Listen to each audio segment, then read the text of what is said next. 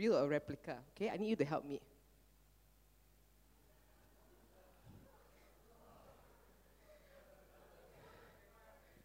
Help me lah. There are two Louis Vuitton bags there. Which one do you think is a real Louis Vuitton and which one is a fake Louis Vuitton?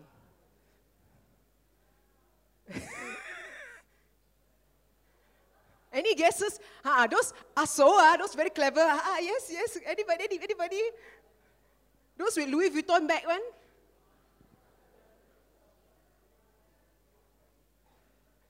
Okay, do you think the one on the left or on the right? Okay, tell, how many of you think that the one on the left is real? Left is real? How many of you think that the right one is real? Right one? Who is your auntie think right one real? Is it? You're so clever, you got Louis Vuitton, is it? Because the right one is the real one. Let's see the next slide. Eh? Let's see the next. No, no, no, the next slide. Before that, after the Louis Vuitton got real, ah, there, there, there, you see? Ah, see, got replica and got authentic one. Ah, see properly, okay? See the, the, the handle so crooked, not so nice one? No, the color also different. Okay, you cannot really see properly lah. Okay, let's see the next one. You can help me.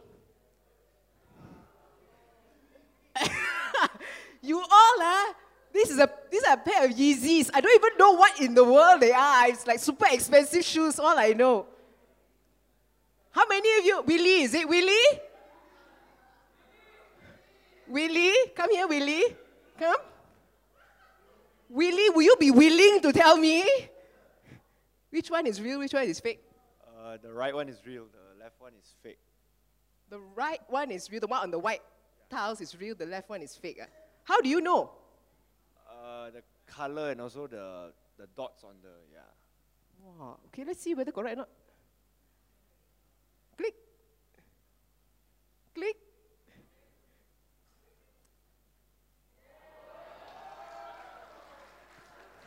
Wow, his reputation at stake, man, this one. All right, let's see another one. Ah, this one, uh, I still don't... World Cup is coming, you know. It's just in about a month's time, really, and it's my favorite team's, it's my favorite team's jersey. Germany! Woohoo! Okay, obviously, not everybody shares my excitement for Germany, but which one do you think... Okay, don't look at the body. That one is a bigger body, one is a skinnier body. All right. Can see it now. Cannot see. I also cannot see this one. Which one do you think? Who is very good? Nick. Nick would know. Nick Tay. No, he knows what this time. Which one? Right is real, left is fake. Is it? You think so lah? Okay, let's see whether he's correct or not. Even Nick couldn't get it right. Alamak, how can? Because you know why? The authentic FIFA logo is in white. Ah, like that, no, like that. Okay, okay, let's see another one. Ha, makeup also got fake one, Hayo, I tell you. I also didn't know. You look at that, your MAC makeup, your Laneige B B cream, all also got fake and got real one. Let's see which is fake, which is real. Can we click? Huh. Look at that. The the fake MAC is uh, the fake MAC lipstick is wider and it doesn't have this glossy thing on the cover. And the other original one actually has gloss. It's very glossy and it's thinner. Okay. And then the Laneige, you see your your powder thing, right? It's not supposed to be so dark and black one. It's supposed to be light grey. Then that's original. Okay. See, I give you tips. Okay. Very good. Next, next, next. Ha, this one. This one, this one is got four, four gems there. Which do you think is actually is a diamond? Ah, Manyi. The, di the real diamond is on her finger, is it? Ah, yeah. Which is a real diamond? Okay, got one, two, three, four. One starting on the left. One, two, three, four. Which number do you think is real?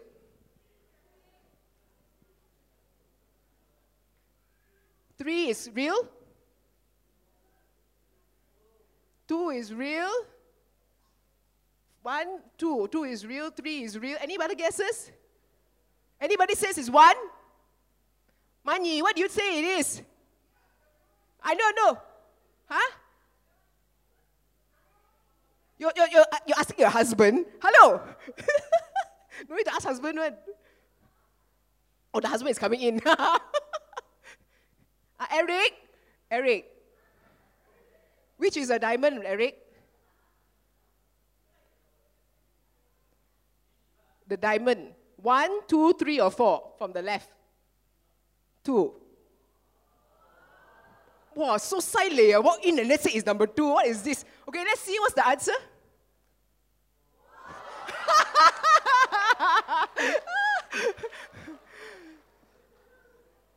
Look at that. They look all, don't they all look real? They, you won't even guess. You won't even, unless you really have that eye for diamonds. Eric Lee Haitake. Okay, next one. Your beras also got real and fake. This one all the aunties know or not? Have you seen before? Which is the real beras, which is the real grain of rice, and which is a fake rice? The one on the, on the right side is real rice. The one on the left side is actually plastic rice. Can you believe it? People are actually making plastic rice. Actually, isn't it more expensive to make plastic rice? Isn't it? No, ah, it's cheaper, is it? Oh. Because secretly you got share in it, is it? Okay, then the next one. One more. Counterfeit money. Which do you think is a counterfeit? Both, ah, no lah. One is a real one. Bottom one is fake. Bottom one is fake. The top one is real. Or the top one is real, the bottom one is fake. Which one?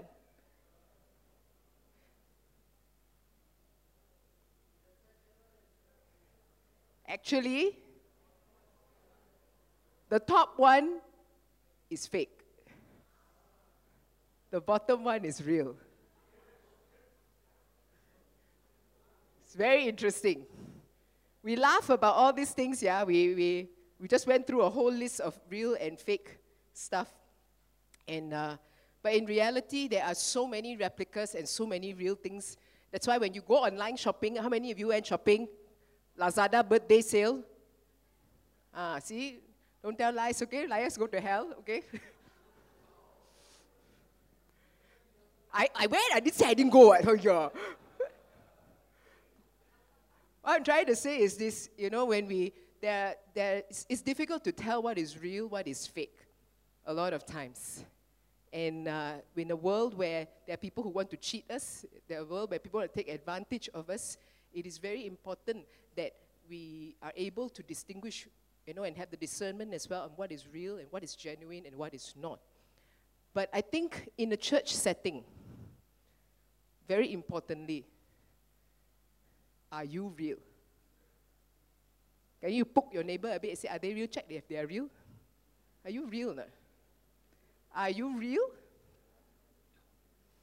Are you real? Right. Let's turn to, turn your Bibles to First John, First John chapter two.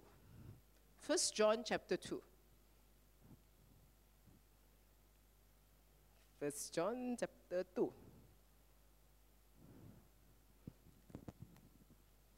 In a world where where there are so many fake things and so many ingenuine, ingenuine things, and there's so many things that are, are causing us to doubt whether it's, it's real or not. I think one thing that cannot be fake is our relationship with God. And that's very, very important. Okay, so I want us to read, turn to First John chapter two, verse three to eleven. Let's stand for the reading of God's word together. Going to have it flashed up. I hope you have your Bibles with you. You need to turn to that. Do you all have it? Yeah? Okay. First John chapter two, verse three to eleven. All right, whatever version you have, read it with understanding and let it sink deep into your spirit. One, two, three. We know that we come to know Him if we obey Him, His commands. The man who says, I know him, but does not do what he commands is a liar, and the truth is not in him. But if anyone obeys his word, God's love is truly made complete in him. And this is how we know we are in him.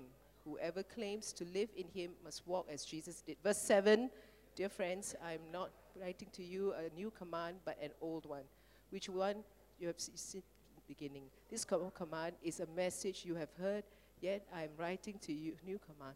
Its truth is seen in him and you, because the darkness is passing and true light is already shining. Anyone who claims to be in Christ but hates his brother is still in darkness. Whoever loves his brother lives in the light, and there is nothing in him to make him stumble. But whoever hates his brother is in the darkness and walks around in darkness. He does not know where he is going, because the darkness has blinded. Father, we thank you for your word. We pray, God, that your word will speak into our, speak to our lives, speak truth to our lives. Because, God, we're in a world that is, we're being surrounded by, by all sorts of counterfeits. So, God, we want to pray, Father, that our relationship with you will not be one that is counterfeit. Our relationship with you will be one that is authentic, that is deep, that we, that we know you for who you are. And, God, that you will continue, oh God, to let your light shine through each and every one of our lives. So we pray, Father, that you will help. I pray, Father, that you will help me preach and teach your word, and for open hearts and open ears to hear your word and receive your word, and let the word of God work deep in our hearts and our spirit. In Jesus' name we pray. Amen. Thank you. Please be seated. All right. The Bible is very clear here. We've just read in First John chapter two, verse three to eleven. Okay, you must understand, one, two, three John were written to, by John, obviously, to address the churches near Ephesus. The church had suffered under the great persecution, where thousands of Christians were persecuted under the, the evil Emperor Nero. Okay, so they had just gone through this massacre, you know, thousands and thousands of Christians were murdered by Emperor Nero, and so they are a bit shaken. Their faith is a little bit shaken. Can you imagine if something were to happen like this even here in Malaysia? If there was a massive persecution that hit us,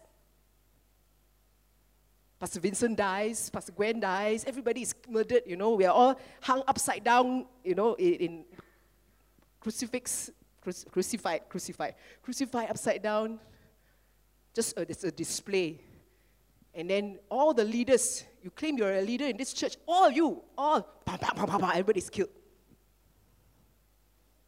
Now, can you imagine how their faith was at that point of time? Leader.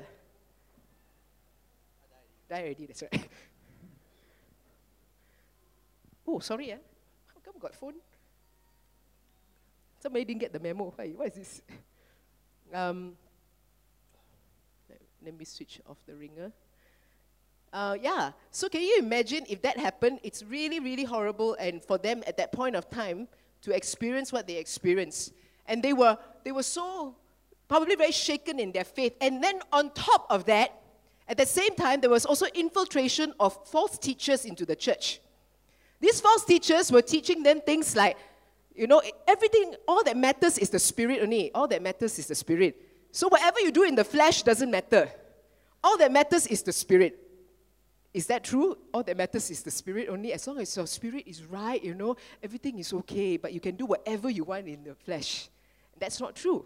So when John was writing this, he was trying to, to, to address the people of the church who were going through what they had gone through, and also to correct whatever the false teachers have been teaching them. All right, so there were a few things that he needed to address as well. And just like how we looked at all these products, John keeps on reminding them there are marks of authenticity in the life of a Christian. There are marks of authenticity in the life of a Christian. We saw all those products up there, and then if you go on their websites, you can actually, they will actually tell you, okay, these are what to look for.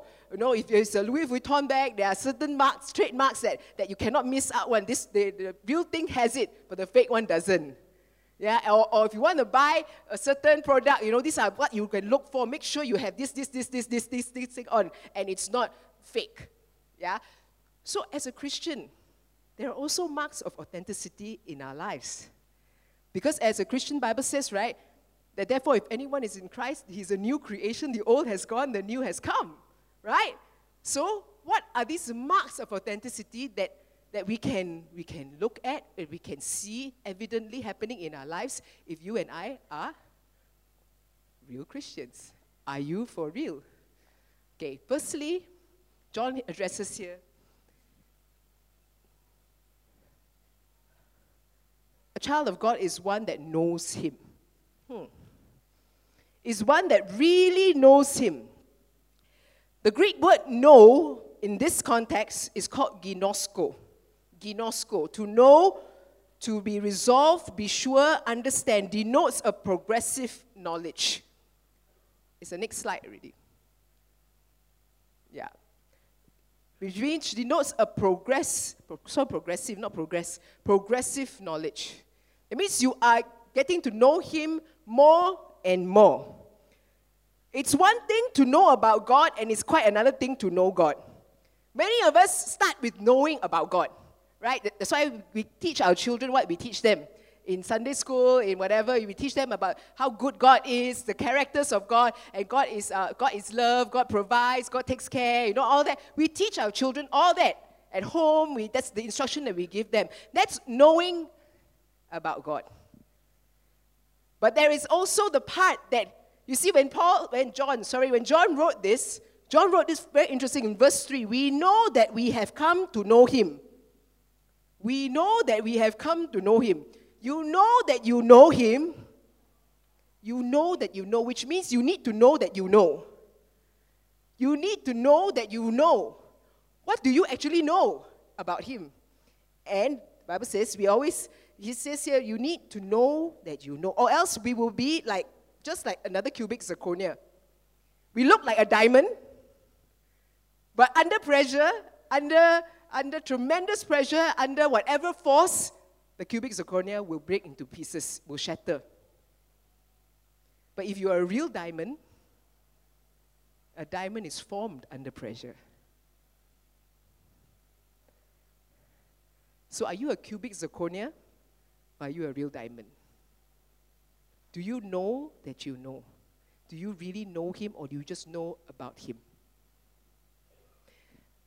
I want us to, to look at a person who actually turned around from knowing about God to being a person who knew God. And it's none other than the Apostle Paul. The Apostle Paul was one who started off knowing about God. I want us to turn to, in the scripture, I think I have it on the slide, Second Corinthians. Second Corinthians eleven, verse twenty-three to twenty-eight. I want you to see this, is very interesting. I have worked hard and long, enduring many sleepless nights. This is Paul talking, yeah? Hard and long, enduring many sleepless nights. I have been hungry and thirsty. Eh, this is not the right verse. Where's number twenty-three? I think it's one verse, one slide up. There is no one slide up. Ah, okay. Okay. He says here, are they servants of Christ? I know I sound like a madman, but I have served him far more. I have worked harder, been put in prison more often, been whipped times without number, and faced death again and again. Five different times the Jewish leaders gave me thirty-nine lashes.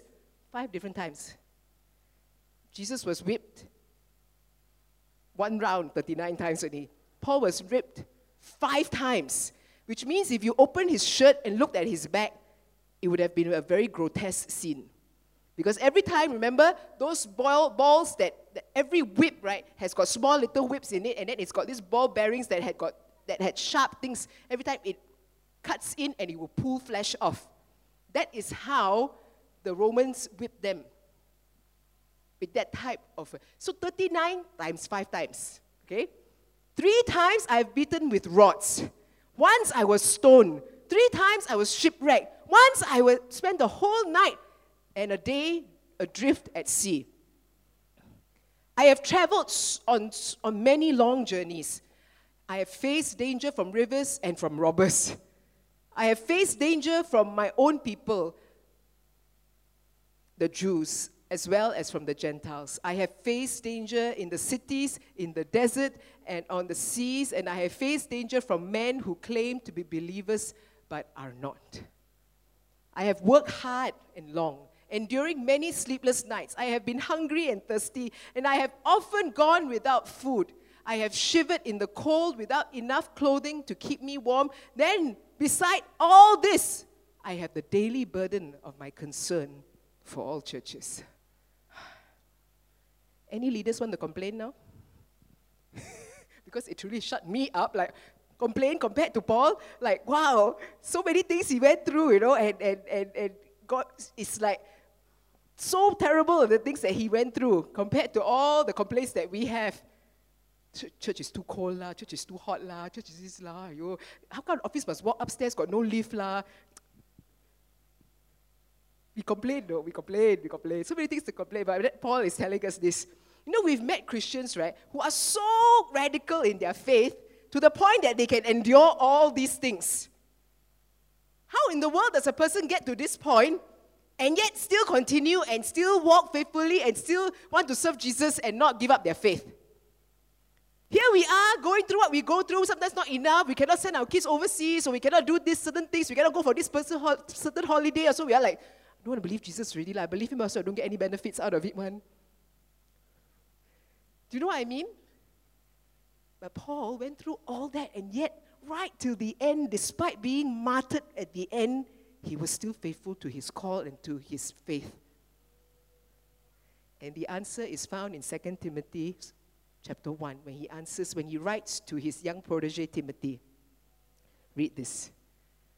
He says to Timothy, and God chose me to be a preacher, an apostle, and a teacher of the good, this good news. That is why I'm suffering here in prison. I'm not ashamed of it. For I, for I, for I know the one in whom I trust, and I am sure that he is able to guard what I have entrusted to him until the day of his return. Why do you think Paul could go through all that he went through? Because it was not because he knew of God. It was not just a knowledge of God in his head. Because amongst everybody else, do you know that Paul was trained? He was selected. Do you know who his mentor and who his, his teacher, rabbi teacher was? When he was being picked to become one of the Pharisees at the time, he was being trained as one of the teachers of the law. Do you know who his teacher was? His teacher is none other than teacher Gamaliel, who is, who is like renowned when everybody honored him. He is the top. If you want to learn about rabbihood, you will you want to be trained under Gamaliel. You want to be trained under him. And all, all the people, he was chosen to be trained under this man. So he knew the law. He knew the word, the Old Testament at the back of his hand. He knew everything of, about God, everything that must be done. He knew it all. But yet, only until he had an encounter with Jesus himself. That was when he finally knew who God is. You see, knowing about God here doesn't always get translated here and in our actions. And it's my fear that sometimes we, we just come to church and we hear and we absorb, absorb, absorb, and it all just gets here only and that's it. But there is no really knowing God. Now, I want you to understand here, there are, in Greek, in English, there is no, the word know is just know. Just now we read in John, we said that word is ginosko. It's a progressive, denotes progressive knowledge. But in this passage of scripture, the word know here is the word oida, to know, to understand, which denotes a fullness of knowledge. Wow. It's a fullness of knowledge. Paul knew who God is. He knew who God is. And because he knew who God is, he could endure all that he went through, the whipping, the, the imprisonment, the whatever that he went through, and still continue to glorify God. And he can still write Ephesians. He can still write Philippians, joy under pressure. How to have joy under pressure? because he knew God. Your knowledge of God has to be translated, and a lot of times that translation happens when you experience God in your own lives. And that translation happens when you go through, what, what does it mean that God is faithful? You have to go through a season where you feel abandoned, you feel that nobody is with you. That's when you experience that God is faithful. You say that, you know, God, God is a provider. You have to go through a season of lack. Then you will understand what is provision. You have to go through a season of record now, go through a season where people may, may have hurt you or attacked you in a way, and then you know that God is your pro- protector. That's how you go through it. Whatever you go through, it's not for you to, to for, for you to, to suffer, and just for no reason. But the reality of God becomes more and more real as you know, really, really know your faith in the Lord. And that is one of the first mark of the authenticity, because the Bible here says, he's so clear. John says this, if you know him, we know that we have come to know him if we obey him and his commands. The man who knows him, who says, I know him, but does not do what he commands, is a liar. Again, I say to you, liar, liar, pants on fire. Some of you keep on saying, I know God, I know, I know, I'm a Christian, I, I know God. But then when we go through what we go through, we don't act very Christian-like.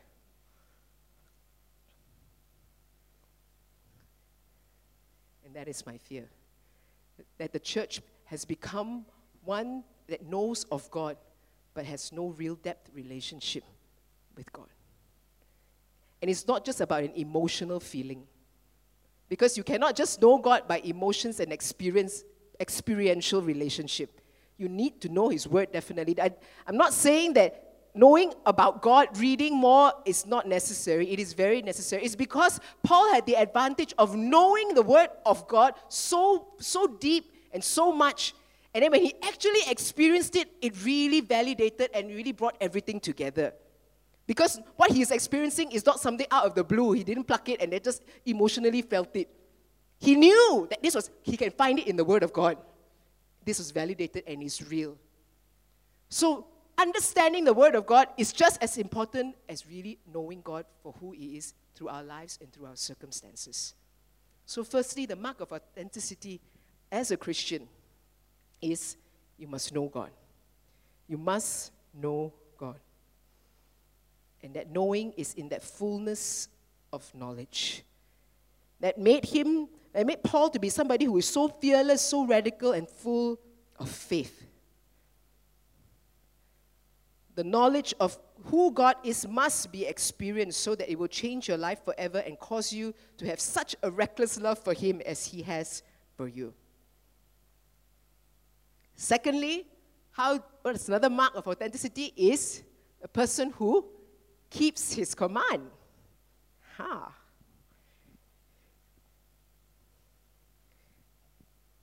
Read a story about a man, a, a couple in marriage, and uh, it was not a happy marriage.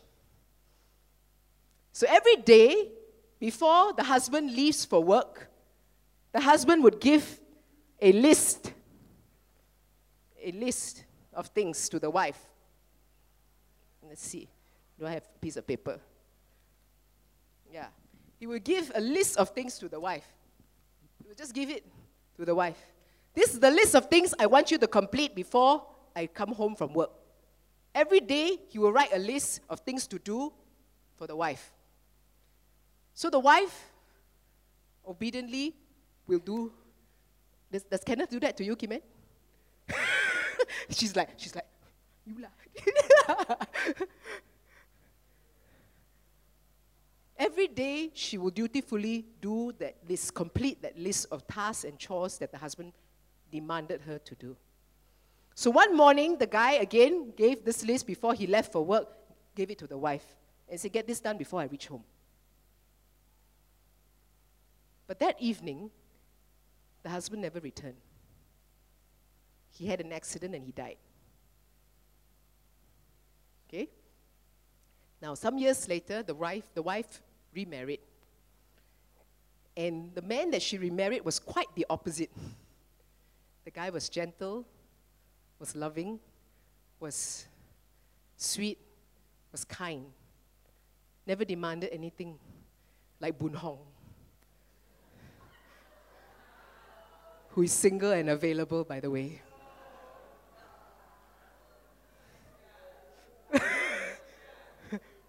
Stand up, uh, yeah.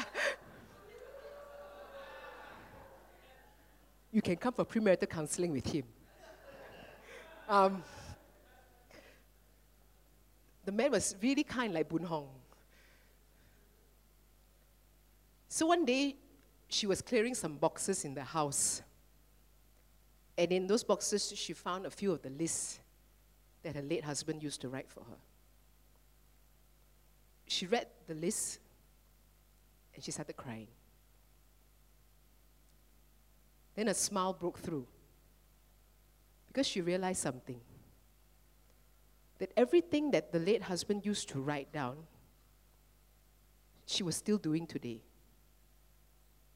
But the only thing that was different was that she was doing it out of love.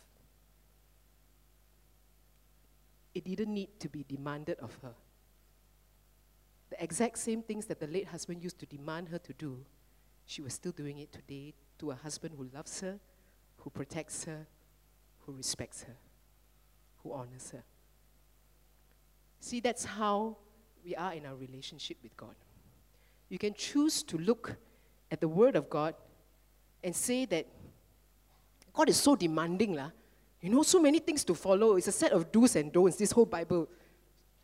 Cannot do this, cannot do that, cannot get into a relationship with a pre-believer, a non-believer, cannot, cannot get married to them, cannot do this, cannot. And we think that it's such a restrictive thing to us. But friends, if you really love God, and you really know God, then you will obey His commands. Not because it is demanded of you, because it's a relationship with God that you want to honor Him. You love Him.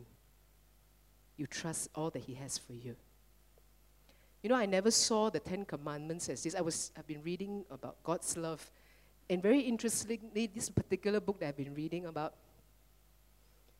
one portion of this book about God's love is the commandments. And I never saw the commandments as this, because the writer told us that the Ten Commandments and all of God's commandments are put there as an expression of God's love. They are actually an expression of God's love. You see, when God gave Moses the Ten Commandments, it was not because He was demanding of them. He, he already loved the Israelites. He loved them so much, that's why He delivered them from slavery. He loved them so much, that's why He brought them out from Egypt and into freedom and wanting, wanting them to get into the promised land. There was no doubts about God's love. He went to the extent of parting the Red Sea for them, correct? God loves them. God brought them out from slavery, and He's not about to give them Ten Commandments to put them back under slavery again. That's not what His intention is. His intention is, because He loves us, He is the one who created the heavens and the earth. He is the one who created each and every one of us. He knows how this work, this world is supposed to work. And He knows, and because He knows how this world is supposed to work, He gives us these boundaries. These are the things that if you do it this way, you won't get hurt. That's all it's all about, is to protect us. You see, a lot of times, we look at laws as something that is confounding, as something that is, confines us to do what we want to. We don't have freedom. Let me give you an example, and I gave this to the premarital class as well that day, about the covenant, about God's commands over us.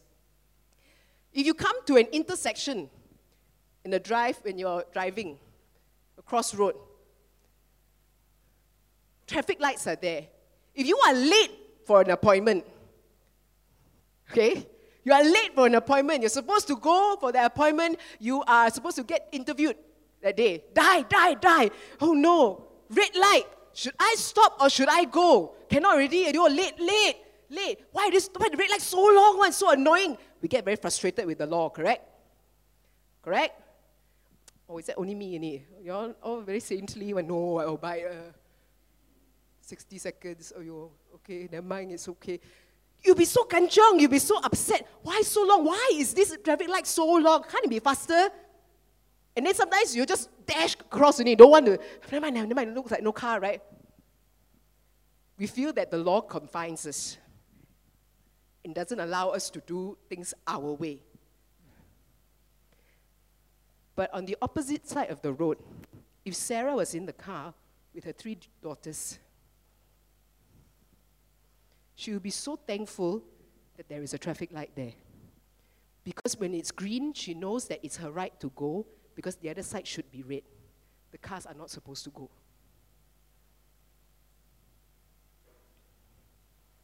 The law is protecting her and her family.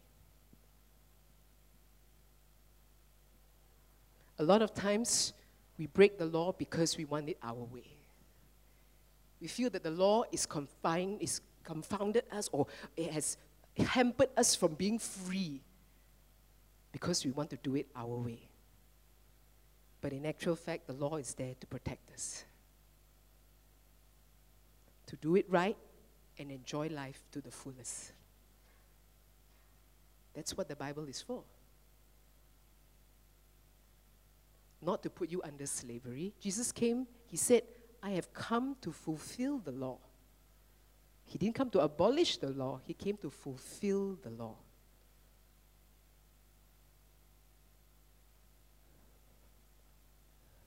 So is the Word of God a set of do's and don'ts?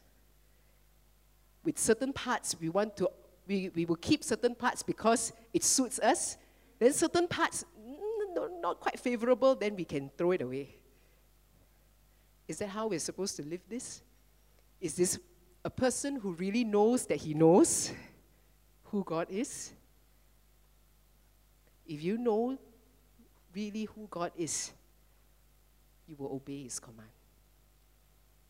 Amen? Quiet, oh? Amen? And lastly, one mark of authentication through this scripture here is it loves others. Verse nine, verse nine to verse eleven says this. It says, anyone who claims to be in light but hates his brother is still in darkness. Whoever loves his brother lives in the light, and there is There is nothing in him to make him stumble. And whoever hates his brother is in darkness and walks around in darkness. He does not know where he is going because the darkness has blinded him. Right. So it says here, an authentic relationship with God are people who love others. I still remember till today, when I was in Standard one. Standard one, no, so long ago, I can still remember. You know when you're in standard one, in primary one, and uh, in any any any like in any standard lah, you will always have the the in group and the not so in group in class, yeah. So you know, you, if you want to be in the in group, then you better follow who the in group people are hanging out with, or else they won't friend you lah. Correct? I don't friend you. Right? How many of you heard that phrase before? I don't friend you. Right? I don't friend you. And then your kids come home, oh, my friend don't friend me. So and so don't friend. Oh, poor thing, Henry, people don't friend you. Ah. Yeah, so and so don't friend me. You know, so they'll be very sad, don't friend me. And I remember, right, there was this one particular girl that in class that we, we she was a little bit unique, a bit slower. And uh, we used to bully her. Terrible, right? I, I remember... So terrible, this is confession time again. Almost every other week I have a confession, right? I remember, you know, going to the bookshop with her because it's supposed to help her go to the bookshop because she can't even buy a book by herself or something. I can't remember what it was. Then, right, I even can tell her to buy some more things and then use her money to buy it on my behalf, you know. And she doesn't know one. Yeah, that. Come on, everybody say. You see what happened to me? I became a pastor. So those of you who have been mischievous, after God called you out to full-time, then you know. So, so I remember this, and then the, the line was this, we bluff, bluff, friend her. We bluff, bluff, friend her, okay? Bluff only, that means not real one, we just pretend to like her, pretend to be her friend so that we can use her. So terrible, right? Standard one, no. Six years old, seven years old, only like that already. Hi-yo. That's why Jesus said, you know, we all have sinful nature, right? Nobody has to teach us all these things. So there was this bluff, bluff friend. But you know what? In this life and in this, in this generation or in our lives as Christians, we cannot have a bluff, bluff, friend you mentality. Because it's a mark of authentic Christianity. If you really, really are, the Bible here says, as John was trying to correct them, remember, yeah, they have been infiltrated by false teachings, they have been gone through, gone through persecutions, and so now they are a bit unsure, okay? And then brothers and sisters also probably talking about each other, and they are gossiping behind each other's back. A lot of things are going on. You know, what is he doing? What is she doing? And then, which is very common, which very commonly happens in church. Nah. Suddenly, everybody becomes like a Pharisee. Oh, you see, you see, you see that guy? Yo, like that one, tight, tight one, the pants. I think he's gay, lah. Ayo, ayo. You see, you see, ayo, ayo, so and so's daughter got pregnant. No, not, not married, you know. We become the very Pharisees that Jesus condemned. But I'm here to tell you this, that in this church, we want to always have pharisectomy. You didn't get it, huh? Pharisectomy means that we cut off all the pharisaical thinking. Cut it off. This is a place where it's supposed to be a safe place. People like to talk. People like to judge. People like to point fingers at others. The Bible here says, if you say you have love, but then you hate your brother or your sister, then are you, do you truly have the light? You don't have the light. You are living in darkness, in spiritual darkness.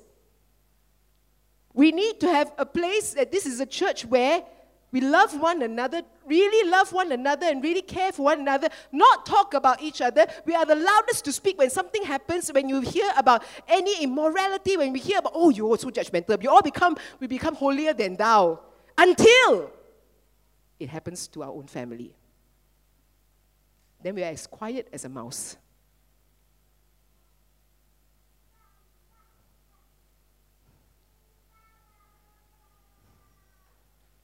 Except for the little child. It's okay. That's why, the, that's what he was talking about. When John addressed all this, he was trying to say, there must be real love in the community. You can't say that you have the light and you, you really know God and you have God's love when there's still so much of this bickering and so much of this backbiting and there's so much unpleasantries in church amongst brethren. And it's not a new command. It's not just amongst brethren. It's about, it's a command that he has, that Jesus himself gave. Love your neighbors as yourself. That's why he was saying, this is not a new command. Love your neighbors as yourself. And who is this neighbor? Anybody.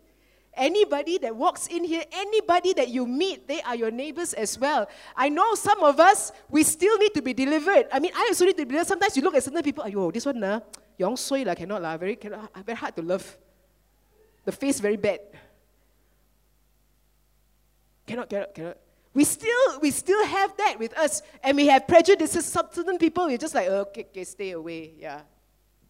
Of course, there are people who have come into our lives and have caused and wreaked havoc in our lives before, correct? You have people have walked into your lives, people have done things to you, people have said things to you who have not been nice, and it's really hard to love them. Some of them, you can't even be, they can't even be your friend. Let, let alone not be your best friend. Cannot, you cannot even love them. How to call them? But at least let's not go around defaming them. Let's not go around saying things about them. You know, there was a, there's a saying by Mother Teresa that has always held, I held it very close to my heart. He, she says this, some people come into your life as blessings. Some come into your life as lessons. That's what it is. Some people will come into your life as blessings. Some people will come into your life as lessons. And they are, if there are lessons, learn from it and move on. No need to talk about it anymore. No need to bicker about it. No need to, to be... Move on. Carry on. That's what you do, right? That's why you progress from standard one to standard two because lessons you learn, then after that you go to the next level already. You don't keep on staying at standard one, right? Move on. Lesson learned. Move on. Some people come into your life as blessings, and you learn from that as well. And some people just come into your life as lessons. But the Bible says love. Love one another. Love. This quarter, we're talking about love in loving a family. This is the family of God in this church. Why are we still doing what we're doing outside when we have the pre-service and post-service, when we gather together for makan and for fellowship? It's not because, you know, nothing else better to do lah, you know, the, the team very free one, you know, Boon Hong and the team very free one. Hey, he, he can prepare a lot of food one, no? See, I don't know why I'm promoting him lah, he's single lah, okay? Yeah, here. He, and it's not because of, of us not have, not have nothing else better to do, but because we want to promote love. We want to promote that fellowship. We want to promote everybody coming together and let's talk to one another. It's not for a place to have to, to, to just be with our friends only. Learn to reach out to one another. You say people don't talk to you. Why don't you approach someone to talk to someone else? Let's have it a mutual thing. This is a community that we need to show love to people around us. Not, not judge them the moment they come in, with whether it's with their tattered jeans or, or shorts or whatever they are wearing. Everyone is fighting battles we know nothing of. Everyone. But this should be a safe place. A place where when people walk in, they sense the love of God. And they sense the love from the fellow community who is right here in this place. We, we are a family. Amen? That's the mark of true Christianity. As First John, as John tells his church, reminds the church. Of course, there are other parts to it. But this is some of the things that are marks of authenticity of our faith in him. Firstly, a person that knows God, really, really knows God. That as you go through every season of your life, you recognize the Word of God becoming more and more true. The character of God that you've read about becoming more and more real. That's when you really know God. Secondly, you keep His commands because they're not here to bind you or to hinder you. They're here to protect you, so that you will walk in the fullness of everything God wants you to do. And thirdly, you love others. And it's exper- experienced even here in the body of believers, in the body of Christ, as we walk this journey together. Amen? Amen? Well, let's pray. Let's get the worship team.